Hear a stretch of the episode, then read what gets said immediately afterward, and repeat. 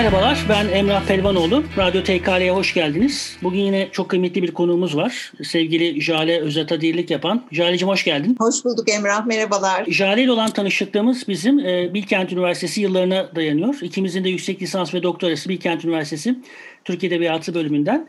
E, Jale hocamız e, halihazırda Ankara Üniversitesi İletişim Fakültesi Ee, öğretim üyesi. Ee, Jale hocamızla bugün edebi türler üzerine konuşacağız ama daha genel anlamda da tür meselesi üzerine konuşacağız.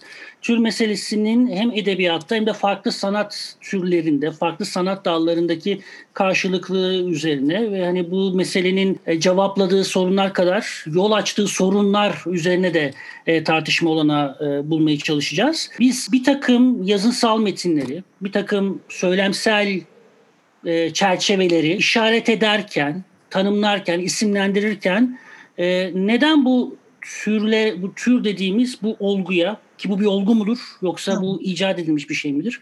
Peki bunlar üzerine de konuşacağız. Neden buna ihtiyaç duyuyoruz? Yani genel anlamda nedir bu tür? Evet, evet. Evet, tabii aslında edebiyat okurlarının, sadece edebiyat okurlarının da değil, sanatın herhangi bir koluyla iştigal eden herkesin E, tür dendiğinde aklında oluşan bir e, yargı bütünü, bir e, tanım vardır illaki. Genelde de hani benzer olanların bir aradalığı, bir arada olarak sınıflandırılması e, olarak tanımlanabilir kabaca belki. E, ama hani edebiyat bağlamında düşündüğümüzde e, edebiyattaki değişimleri de yaşamın bizzat kendisindeki değişimlerden çok ayrı düşünmek mümkün değil. E, bilimsel bakış kuşkusuz hani her alanda var olanı tanımlamak istiyor. Arzusu bilmek, hani bilmek arzusu, tanımlamak, sınırlamak, sınıflandırmak e, için çaba gösteriyor. E, ve hani akıl, rasyonel akıl bunu e, var olan o alandaki ürünleri, eserleri, e, işin işte hani tür orada devreye giriyor. İşlevsel olarak sınıflara ayırıp öyle anlamak e, istiyor. E, ama şu şunu görebiliyoruz. Hangi türden söz edersek işte roman, öykü fark etmez. Geriye doğru bir kazı yapıldığında e, değişmez kalan hiçbir kavramın olmadığını da görüyoruz. E, yaşamda da edebiyatta da aslında.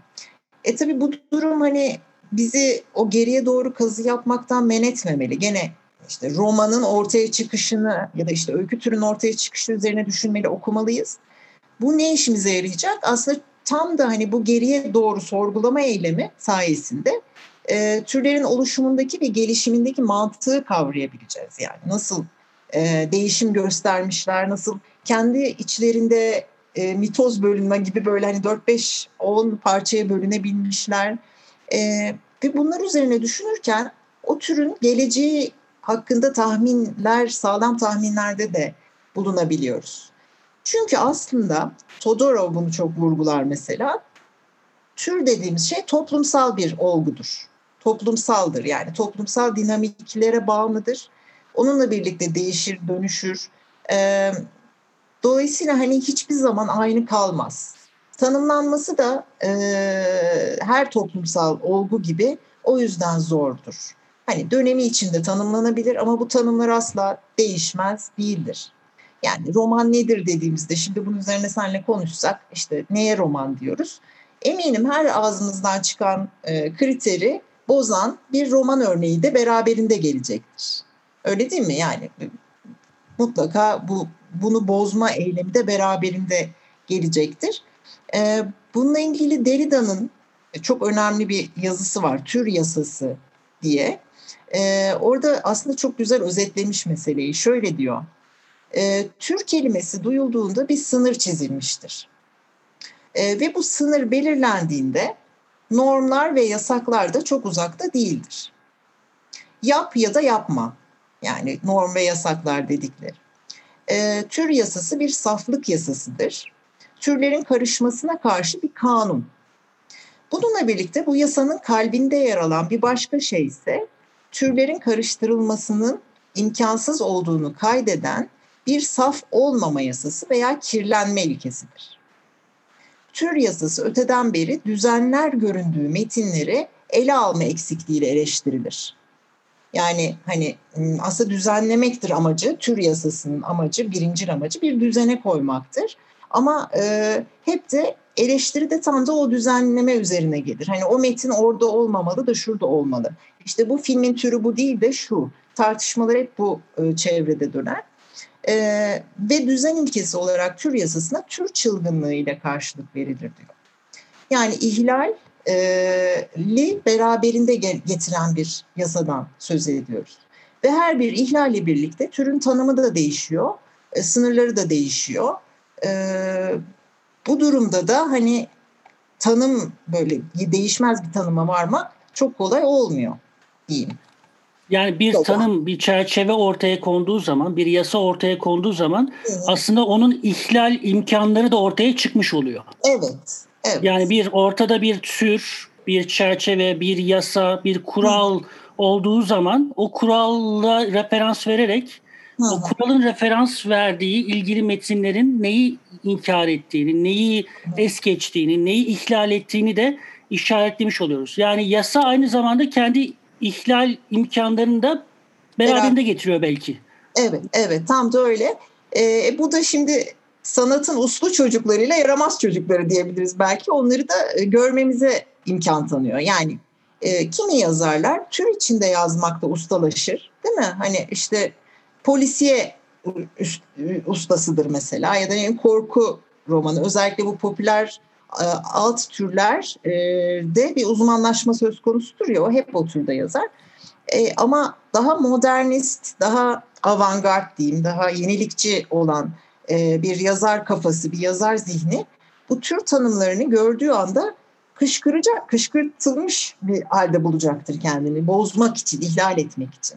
Çünkü o da biliyor ki tarihe baktığımızda en önemli modernist metinler, hani büyük böyle çığır açtığı söylenen metinler hep bir tür yasasını ihlal ederek çığır açmış. Yani öyle değil mi? Türkiye'de bile öyle işte. Oğuz Atay'ın yazdığı dönemde Oğuz Atay'ın romanına bu ne biçim roman, değil mi? Hep bu şekilde e, şey yenilikçi olan adımlar hep bu şekilde karşılanmış. Bu ne biçim öykü, bu ne biçim roman. Bu bunun arka planında gizli olan şey tabii ki bu roman değil ya da bu öykü değil diyor eleştirmen. Neye dayanarak diyor? İşte tür yasasına dayanarak diyor. Değil mi? Ama e, işte o ihlal eden taraf bir süre sonra bunda sebat ettiğinde ve ardıllarını ürettiğinde, yani onun arkasından gelen isimler olduğunda hop o da bir türün üyesi halinde buluyor kendini bu sefer. Gibi böyle dinamik, değişken, çoğul bir e, ortam. Mesela orta öğretim ders kitaplarında gördüğümüz hani bir şabloncu bir yapı vardır. İşte edebi türler der ve bir dizi türü tanımlayıp onu belli tanımların içerisinde sınırlar. Hı. Ve hani o kategori bilgisi, o katalog bilgisi hatta bir katalog bilgisi halinde bu öğrencilere geçirilerek bunlarla ilgili öğrenciler sınanırlar. İşte aşağıdakilerden hangisi Gezi Yasası'nın özelliklerinden değildir gibi bir takım sorularla karşılaşırız. Aslında bu tarz bir kataloglama çabası evet bir yandan tür arayışının, yani tür bağlamındaki e, sınıflandırma e, ya da işte isimlendirme çabasıyla bir yandan örtüşüyor gibi dursa da aslında bir yandan da tür dediğimiz olgunun az önce de bahsettiğim dinamik e, tarafıyla kökten çelişen bir şey haline geliyor. Çünkü Aha. hani sen Gezi Yasası diyorsun, bir yere Evliya Çelebi koyuyorsun, bir yere Buket Uzuner'i koyuyorsun. Evet. E, ama biz geriye doğru baktığımızda işte o da odur, o da odur diyoruz. Bir katalog oluşturuyoruz. O kataloğun Hı. içerisinde Hı. işte önümüzde bunlar var. Türün örnekleri bunlar diyerek öğrencilere evet. bu bilgiyi aktarmaya çalışıyoruz. Evet. Ama işin ismini kaçırıyoruz. Dinamik tarafını, işte zengin, ihlalli tarafını, melezleşmeye bakan tarafını. Eğlenceli tarafını. Ve evet, eğlenceli tarafını. E, evet, ve yazar derslerimiz oluyor. Aynen, yazarın da yaratıcı tarafını, yani yazarların da en yaratıcı oldukları belki tarafını şey yapmaya çalışıyoruz. Ya buradan şuna geleceğim size. Mesela Stephen King diye bir olgu var. E, ve Stephen King hakkında hani çok söylenen şeylerden bir tanesidir. O yazmıyor. Ha. Yani o yazmıyor. Evet. Ekip var, ha. onlar yazıyor. Evet, evet. Neden böyle bir şey ortaya mesela neden böyle bir şey ortaya çıkabiliyor mesela Stephen King bağlamında? Neden Orhan Pamuk için böyle şeyler demiyorlar da Ahmet Ümit için bu denmiyor da hani Türkiye karşılığı bir şekilde diyelim. Bu hmm. denmiyor da Stephen King için böyle bir şey söylenebiliyor. Ya bu Stephen King bilgine başvurarak değil. Hani burada belki yoruma açık olması. Evet, evet, evet. Yani sen ne düşünüyorsun bu konuda? Vallahi e, açıkçası şey duymamıştım. Hani Stephen King'in arkasında bir ekip var, o yazıyor meselesini ben duymamıştım. Şimdi senden duyuyorum da hani söylediğinde e, ne, ne çağrıştırdı bana. E, çok kalıplaşmış. Hani Stephen King'i ben en son er, yani on beş on altı yaşımda okumuştum açıkçası. E, ama görür görmez tanıyabileceğimiz bir üslup ve bir anlatım biçimine sahip olduğunu biliyoruz. Yani bu hani Ee, belki artık somutlaşmış, nesneleşmiş, taşlaşmış bir e, tür adına dönüşmüş durumda dedin ya, olgu dedin. Hani Stephen King romanı diye bir olguya dönüşmüş durumda. Dolayısıyla bunu yeniden üretmesi görece kolaylaşmış olabilir. Yani hani Stephen King gibi yazmanın hani kolaylaşması. E bu durumda o zaman belki evet Stephen King kendi öğrencilerini yetiştirip hadi bana roman yazın demiş olabilir yani. Evet, yani senin söylediklerinle beraber düşünün de hani o yasanın içinde kalarak hani tamamen onu, onu, onu sadakatin ürettiği bir şey var belki. Bir ha, formül. Evet, evet, yani, evet. Yani buradan şeye doğru gidiyoruz aslında, yani türler formülleşebiliyorlar belki. Ya evet. Da formüller türleşebiliyorlar. Aha. Duruma göre bir yazma formülü ya da bir yazma tarzı bir şey. İşte aha. Şunu söyle, şunu takip et, şunu yap. Oradan evet. bur- buraya evet. çıkarsın evet. ve bu çalışıyor gibi bir takım formüller evet. ortaya çıkabiliyor belki. Ee, şey geldi aklıma da, bu da aslında bu söylediğinde Adorno'nun hani kültür endüstrisi üzerine yazılarında söylediği bu şeyleşme meselesi vardır ya, biraz evet. onu akla getiriyor. Yani bu katılaşma dediğimiz işte. Bunun hani kültür piyasasında alınıp satılan bir olgu haline dönüşmesini kolaylaştıran, hiçbir ürün bundan kaçamıyor Adorno'ya göre ama hani piyasa ürünü olmaktan, ama bu şeyleşmiş olan ürün bunun daha kolay malzemesi olabiliyor. Şeyleşmekten kastettiği de aslında tam da bu sınırların çok belirginleşmesi, çok tahmin edilebilir olması aslında. Ee, ve işte kurallarının, yasalarının hemen e, keşfedilebilmesi kolayca. Ee, bu hani Stephen King için de belki böyle düşünebiliriz. Senin söylediklerinden yola çıkarak aklıma geldi. Mesela bir kitapçıya girdiğimizde de aslında hani bir çeşit türsel yönergenin de ortasına düşüyoruz değil mi? Hani bir takım raflarda bir takım işaretler, bir takım yazılar, bir takım türsel e, sözleşmelerle karşılaşıyoruz. Çünkü orada rafın üzerinde roman diyor. Ne demek bu? Hani bu rama, bu rafa gelirsen roman bulacaksın. Bunun sana şeyini veriyorum, güvencesini veriyorum. Yani roman arıyorsan bu rafa gel. Ya da evet. öykü rafı var, öykü oluyorsa o rafa git. Benzer güvenceleri kitapların bizatihi üstünde de bulabiliyoruz. Yani Ee, bazı kitapların üzerinde türsel olarak işte bu öyküdür, bu romandır gibi şeyler yazıyor. Hı hı. Ya da üzerinde bulmasak bile aslında hani üzerinde doğrudan yazmasa bile kitabın hani o para tekstini oluşturan, hani onu önceleyen, onun, onun hakkındaki ön yargılarımızı oluşturan öncül metinlerinde de ona dair türsel bir takım sözleşme, en azından imaları muhakkak ya kitabın tanıtımında ya en kötü arka kapağında tabii. ya bir yerinde muhakkak yer alıyor. Yani velev ki ihlal etmek için olsun, velev ki uymak için olsun ama o sözleşme arayışından ister istemez kaçamıyoruz, vazgeçemiyoruz gibi. Elbette. Hı-hı. Şimdi bu, bu şuraya geleceğim e, e, sen de. Mesela hani e, bu bizim bu dönem okuduğumuz e, te, e, T K L derslerinde öğrenciler okuması için önerdiğimiz kitaplardan bir tanesi de. Faruk Duman'ın romanı mı diyeyim, anlatısı mı diyeyim, evet. uzun öyküsü mü diyeyim, novellası mı diyeyim, ne diyeyim bilemediğim. İşte biz bunu roman şey olarak verdik. Mesela. Evet. E bu, bu, bu, Şeyde bu, de roman bu, yazıyor galiba değil mi? Yayın evet, evet. evet. Yayın evi üzerinde roman, roman diyor. Şimdi sorum o. Yani tabii bu yayın evine sormak lazım. Niye buraya roman Hı-hı. yazıyorsun diye ama Hı-hı. sence Hı-hı. neden bunu günün sonunda yayın evi anlatı değil de mesela roman olarak evet. e, şeye çıkarıyor? Bir de hani kapağında roman olması ama içeride roman olmaması kendi başına bir risk barındırmıyor mu? Hem yazar için hem okur için. Yani ihlal var ortada.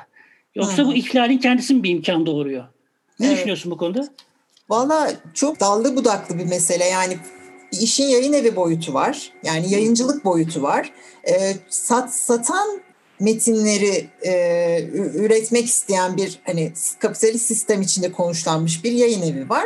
Ve romanın tabii ki tür olarak daha çok sattığını, daha çok ilgi gördüğünü hala, öykü her ne kadar yükselişte olsa da romanın önüne geçmiş değil. Ee, bir bu tarafı var işin. Bir Faruk Duman'ın tercihi olabilir, bilmiyorum hani roman denmiş olması. E, ama nihayetinde bu hani beklenti ufku dedin ya, bir okur tarafından bir beklentiyle o roman okunuyor ve daha önce okuduğu romanlarla kıyaslayarak okuyor. Yazar içinde bu türler bir tür yazma modeli oluşturuyor. Hani daha önce roman nasıl yazılıyordu, şimdi nasıl yazılıyor? Ve bir parça yüzünde kaybolur. Anlatıya daha yakın duruyor, evet. Faruk Duman'la yaptığımız bir şey olmuştu, program olmuştu. Orada da Sus Barbatus üzerine konuşmuştuk. Ve e, bu romandan benzerlikler olduğunu söylemiştim ben yani. Sus Barbatus'la bu e, metin arasında benzerlikler var demiştim. E, o da şöyle bir yanıt vermişti. Diğerleri, diğer kısa romanları için de aynı şey geçerli. Ben onlarda dedi hep bir şey vardı anlatmak istediğim, bir kafamda bir dünya vardı anlatmak istediğim ve ucundan kıyısından anlatıyordum ama hep şu hisle anlatıyordum. Olmuyor, daha geniş alanlara ihtiyacım var, Yap, yapamadım, olmadı duygusuyla yapmıştım diyor. E nihayetinde Sus Barbatus'a varan bir yol. E o zaman ben şöyle hissettim, anlaşılan bu ara kısa metinler onun için bir tür egzersiz, bir tür alıştırma alanı olmuş. Kendisi bile fark etmeden bu olmuş yani. Esas yapmak istediğini o roman olan Sus Barbatus'ta yapmış. O zaman hani bu metinlere e, ne diyeceğiz bilemiyorum açıkçası. Yani o zaman işler iyice karışıyor, anlatabiliyor muyum? E, romandan beklediklerimiz de değişiyor sürekli. Hani dedik ya şimdi ortaya krit, roman diye neye diyoruz diye ortaya kriterler koysak. Mesela sence neden roman değil? Oradan açalım, geliştirelim konuyu. Ya benim çok muhafazakar bir roman tanımı var kafamda. on dokuzuncu yüzyılda bence roman şaikalarını bulmuş bir tür. E, ortada bir Anna Karenina var. Ortada bir Karamazov kardeşler var. Ya benim kafam dedim ya ama baştan söyledim çok muhafazakar hani bir aha, şey aha. var kafamda. Tabii ki yirminci yüzyılda da büyük roman aha. örnekleri var. Ama en nihayetinde hani türsel uzlaşımları bağlamında karmaşık olay örgüsü arıyorum ben. Hı-hı. Karmaşık olay örgüsünü destekleyecek karmaşıklıkta bir karakter kadrosu arıyorum ben. Mümkün olduğu kadar ana olay örgüsünü destekleyecek zenginlikte önemli yan olay örgüleri arıyorum ben. E, bu yan olay örgülerini de canlı ve ikna edici tutacak yan güçlü yan karakterler işte arıyorum o ben. İşte Sus Barbatus'ta erişilmiş ona. Ve gerçekten hani bu onun için oyu yani romana ulaşan yolun üzerinde ara yollar olmuş. Pars da onlardan biri. Ondan önceki romanı şimdi hatırlayamadım metni öyle. O onda da aynı şey geçerli. Benzerlikler var. Adeta hani olay parçaları birbirine benziyor, karakterler birbirine benziyor yer yer. E diyorsun hani bu niye böyle? E burada yapamadığımı Sus Barbatus'ta yaptım nihayet diyor yazarı. Hani hmm. tabii yazarın dediğini yüzde yüz ikna olmak durumunda değiliz. E, ama önemli bir gösterge bu. Demek ki zaten kendisi de o metinlerde roman yazmadığının farkında. Kendi kafasındaki romana da uymamış zaten, olmamış. Olmadığı hissiyle yazdım diyor çünkü. Anlatabiliyor muyum? Anlatı meselesine açık gelelim buradan istiyorsan. Bir de anlatı tamam. diye bir şeyden bahsediyoruz. Yani biraz bir, bir nevi... Ha, evet, metin. Hı hı. Metin, anlatı. Yani hı hı. bir şey bulamadığımızda en kötü anlatı deyip... Evet. E, geçiyoruz ve onun en azından muhatabımızda hani bir şeyleri açmasını bekliyoruz. Hı hı. Ba- anlatı bana daha çok hani açtık açmaktan çok örten bir şey gibi. Yani bir takım işte o şeyler var. Burada bir takım Bak, sorunlar var. Bunları konuşmayalım. Bunlar üzerine yoğunlaşmayalım. Uzlaşamayacağız bunun ne olduğu konusunda. Anlatı diyelim. Anlatı gibi. diyelim. Şey evet. Tam da öyle. Bir, bir yandan da anlatıya dair de şöyle bir şey var. Yani edebiyatı da önceleyen, edebiyatın da üzerinde. Yani sinemaya Hı-hı. da, tiyatroya da, hatta dramaya da, işte edebiyatı da kapsayacak şekilde Hı-hı. daha geniş bir çatının, daha geniş bir e, insanın anlatma iştiyakıyla daha ilişkili olan bir melekenin, Hı-hı. bir kapasitenin ifadesi. Yani edebiyat evet. onun bir ifadesi, sinema da onun bir ifadesi. Sinema da ifadesi. Tiyatro da bir ifadesi. Reklam da onun ifadesi. Reklam, evet. Dünyayı yazı yoluyla ya da söz yoluyla düzenlemek için yapılan her şey. Hı. Belki öyle ya da böyle bunun ifadesi denilen bir şey de var. Ya bu konuda ne düşünüyorsun? Edebiyat bu bağlamda kendisi de bir tür haline gelmiyor mu böyle bir şey olduğu zaman? Hı hı hı. Ee, şimdi anlatı kavramının ne zaman özellikle Türkiye için konuşayım. Ee, ne zaman daha popülerleştiğini, daha sık e, anlatıların ortaya çıktığını e, düşünecek olursak bunun hani bu post seksen sonrası postmodern edebiyat dediğimiz edebiyatın yükselmeye başladığı dönemde ortaya çıktığını görüyoruz.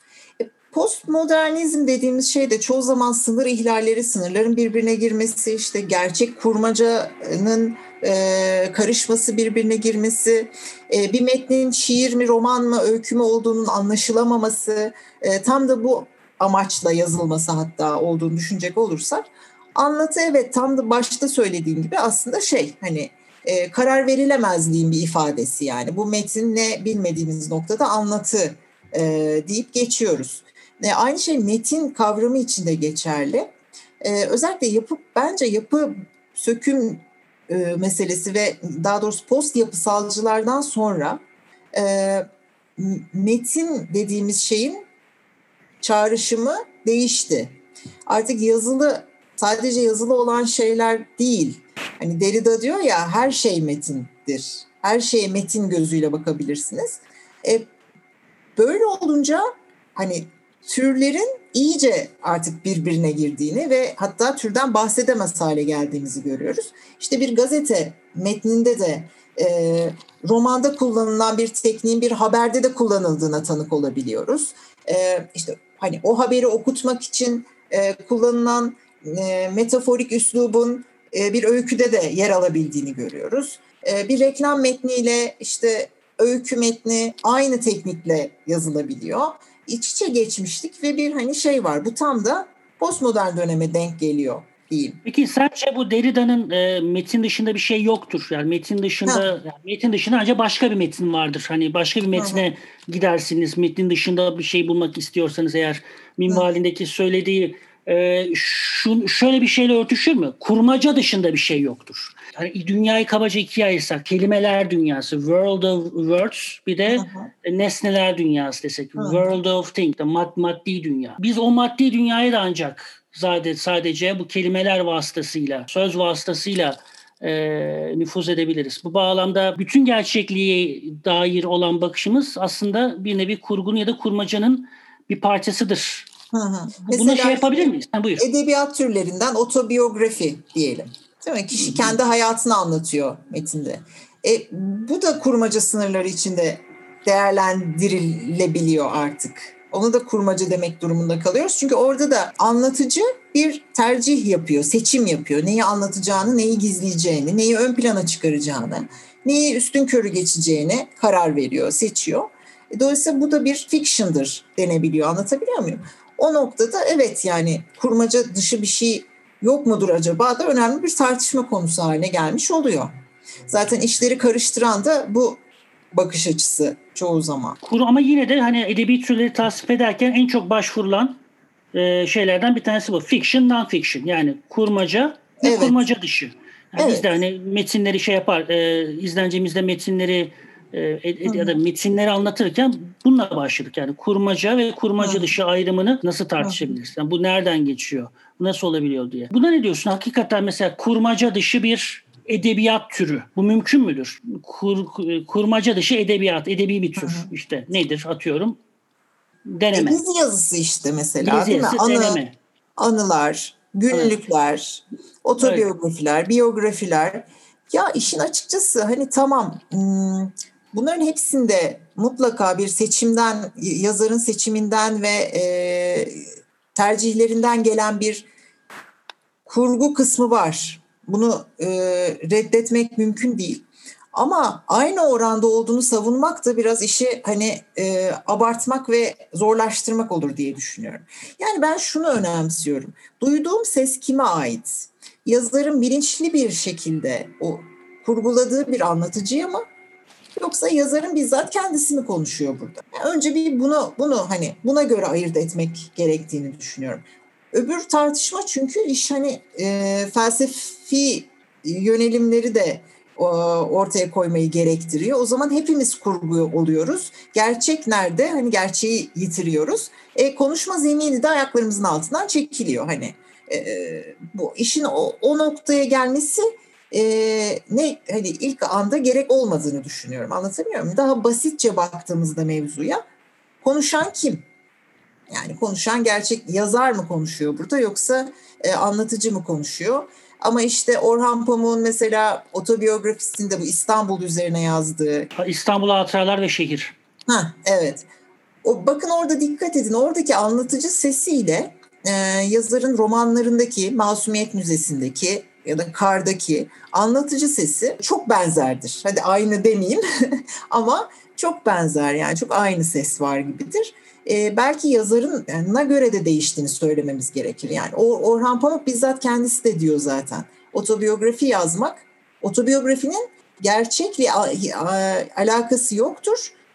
Hmm, düzenle alakası vardır. Yani neyi önce söyleyeceğim, neyi sonra söyleyeceğim, neyi anlatacağımın alakası vardır diyor. Gerçekle alakası yoktur diyor. Bak, İstanbul Hatıralar ve Şehir'i kurmaca bir metin gibi de okuyabiliriz. Bunun da bize şeyini veriyor, yolunu açıyor aslında.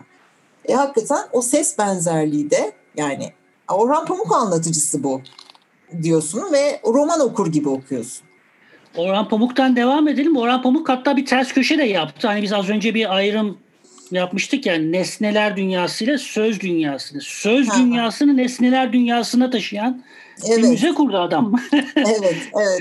Yani kurmacanın nesnel müzesini kurdu. Yani gidip evet. bir hikayenin müzesini geziyorsun ki müze gerçeklikle nesnel düzeyde kurduğumuz o bir nesneler kataloğunun en temel, yani en temel modern kurumlarından bir tanesidir. Hani Aha. tarihle, tarih öncesiyle nesnel bir düzeyde ilişkiye kurmak ve oradaki bir anlatıyı takip etmek için müzeye gideriz.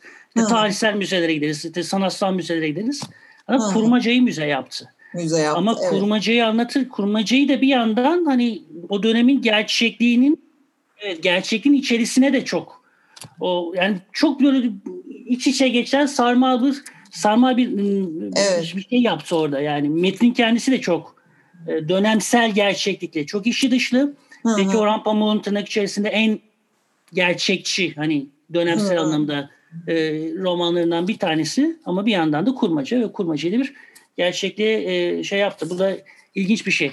Peki bu noktada hani bizim yine bir başka hocamız, Hilmi hocamızın, Hilmi Uzun e, defterleri.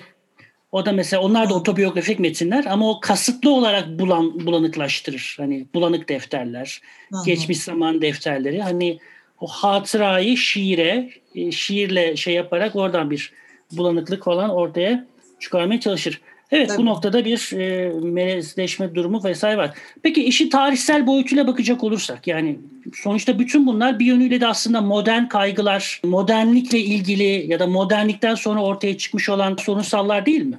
Yani geleneksel türlerden bahsedebilir Aha. miyiz? Bahsedebiliriz ama farkları ne mesela? Bu konuda ne düşünüyorsun? İlk ortaya şeyden önce konuşmuştuk galiba, değil mi? Aristo'dan bahsetmiştik. Evet. Trajedi... Evet. komedi, dram, drama vesaire, bunların arasındaki farklarla hani tür kuramı konuşulmaya başlandı, e, sınırları çizilmeye başlandı ve evet tabii ki tarihseldir. Türler tarihsel ve toplumsaldırlar e, ve bu konuda da kuramcıların hemfikir olmadığı noktalar var. Örneğin Bahtin'e göre epik e, bitmiş bir türdür, yani görevini tamamlamış, sona ermiş bir türdür.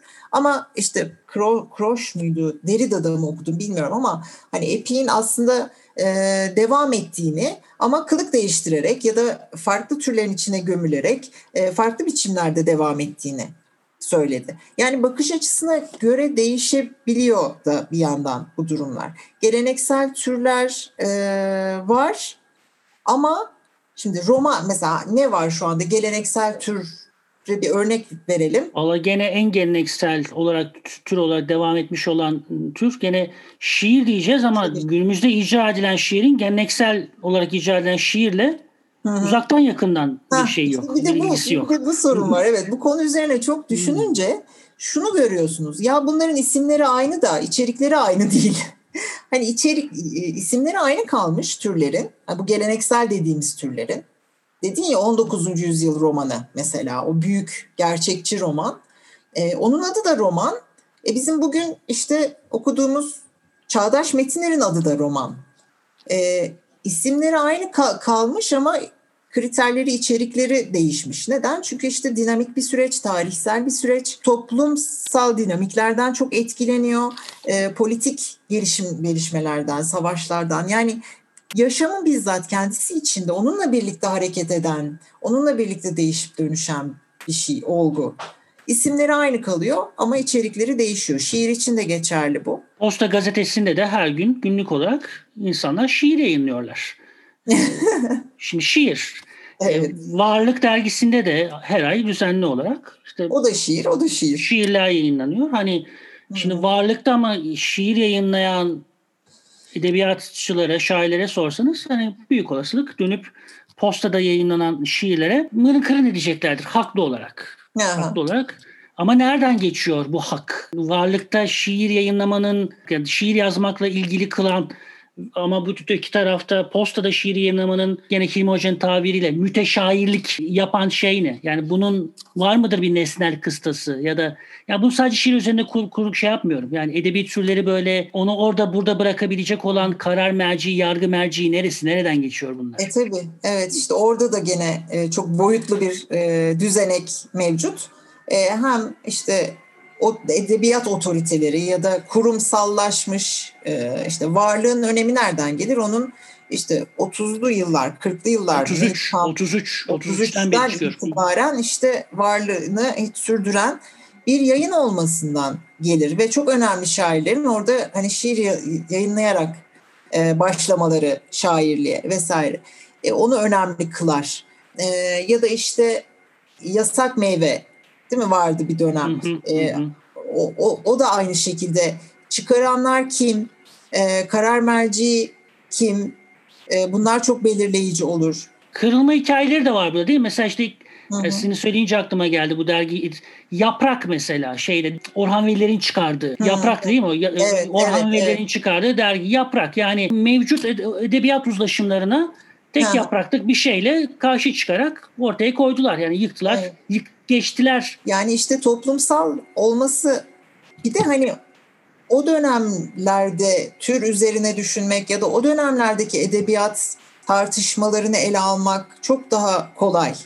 Günümüzde e, sınırların çok birbirine geçmiş olması, işte dijital çağın içinde bulunuyor olmamız, E, kitap denen nesnenin bile artık yavaş yavaş e, hani eskisi kadar popüler olmaması yani e-kitaba dönüşebilmesi ya da işte farklı mecralarda e, karşımıza çıkabilmesi dergilerin ya da kitapların işi çok daha karmaşıklaştırıyor, çok daha boyutlandırıyor, ele alması, ele alınmasını da zorlaştırıyor bana kalırsa. Hmm. E, O yüzden hani bir yandan tür üzerine düşünmeyi bırakmamak gerekir. O, ona kesinlikle hani onu savunmuyorum. Mutlaka düşünmek gerekir ama onun her an nasıl değişip dönüşebileceğini yakından izleyerek ve hani toplumdaki değişime dönüşümlerle eş zamanlı değişimlerine odaklanarak düşünmek gerekir bana kalırsa. E okuduğum şeyin Hani son kertede ben okuduğum şeyin roman mı, öykü mü ya da uzun anlatı mı vesaire mi olduğunu düşünmekten çok içinde bulunduğumuz dönemde hakikatle ilişkisini sorgulama yanlısıyım. Yani kafamdaki roman tanımına uyuyor diye sadece mesela bir metni diğerinden daha iyi görmem. Dolayısıyla hani kriterlerimiz de değişken. Ne, neye göre... İşte kimilerinin evet daha muhafazakar ya da daha değişmez kriterleri vardır, beklentileri vardır roman türünden ya da şiirden. Benim kendi adıma kriterim çok soyut gelebilir ama bu işte hakikat sonrası dönemde yaşadığımız söyleniyor ya hep ve bütün hani sözün sözlerin altı oyul, oyuluyor. E, ayakta duran bir cümle kurmakta zorlanıyoruz, dökülüyor, saçılıyor. E, böyle bir dönemde işte ayakta duran cümleleri olan e, metinler okumak benim arzum. Yani iyi roman, iyi şiir dediğimde ben bunu anlıyorum. İyi bir hikaye değil mi? Hani türle uğraşmaktan, türün uzlaşımlarıyla uğraşmaktan hikayeyi kaçırıyoruz. Hı-hı. Belki de bu bir şeyden de kaynak. Tam da bu türsel melezlenme hani hikaye anlatıcılığıyla, geleneksel hikaye anlatıcılığıyla Hı-hı. mesafe koymak çabasından kaynaklandığı Hı-hı. için de belki böyle oldu. Tabii bütün bunların hepsi birbirini besleyen bir takım şeyler. İşte hikaye Buyur, anlatıcılığı dediğimiz şey mesela günümüzde nasıl uygulanabilir, nasıl mümkün olabilir? Hikaye anlatmak bile tek başına bir probleme dönüşmüş durumda aslına bakarsan.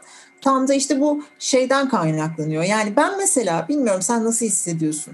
Ee, çok etkileyici bir reklam filminde ya da reklam metninde değil. Yenilikçi sinemada kullanılan bir tekniğin kullanıldığını gördüğümde ki olabiliyor çünkü kapitalizm hemen paraya hemen nakde çevirmek için çok atlar ya üzerine her şeyin yani.